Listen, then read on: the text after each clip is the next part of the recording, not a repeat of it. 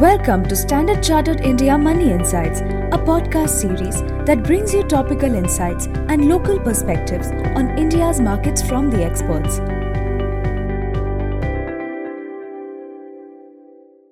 Hi, I'm Vinay Joseph, the Chief Investment Strategist at Standard Chartered Bank India. India is one of the world's best performing major equity markets this year, up about 30%.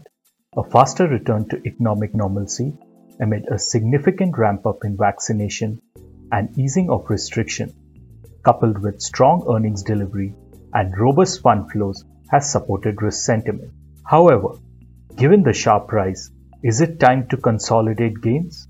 On a 12 month horizon, we believe the case for risk assets that is equities and corporate bonds, remain strong as growth and earnings outlook is expected to remain significantly above trend amid still benign policy settings over the next 12 months. Further, risk assets do well when inflation and bond yields rise from low levels, similar to the current scenario.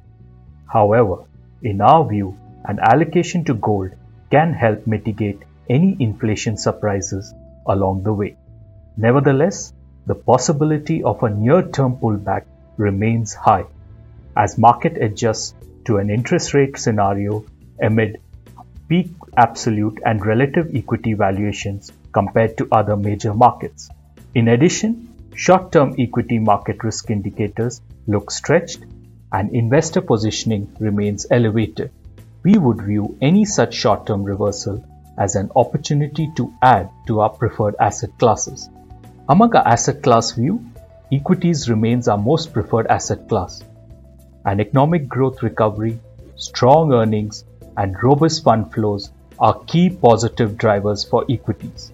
Within equities, we retain our preference for a diversified equity allocation as relative earnings and valuations of large cap equities to mid cap and small cap equities are trading close to par. We prefer cyclicals and value style equities as the recovery broadens. Bonds remain a core holding as surplus liquidity and attractive yield premiums are counterbalanced by weak fiscal dynamics and worsening government bond demand supply balance. Within bonds, we retain our preference for corporate bonds, that is, bonds that offer a yield premium over government bonds and short maturity bonds. Thank you. Thank you for listening to Standard Chartered India Money Insights.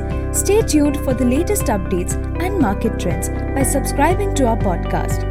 For more information, reach out to your Standard Chartered Relationship Manager or visit www.sc.com/in.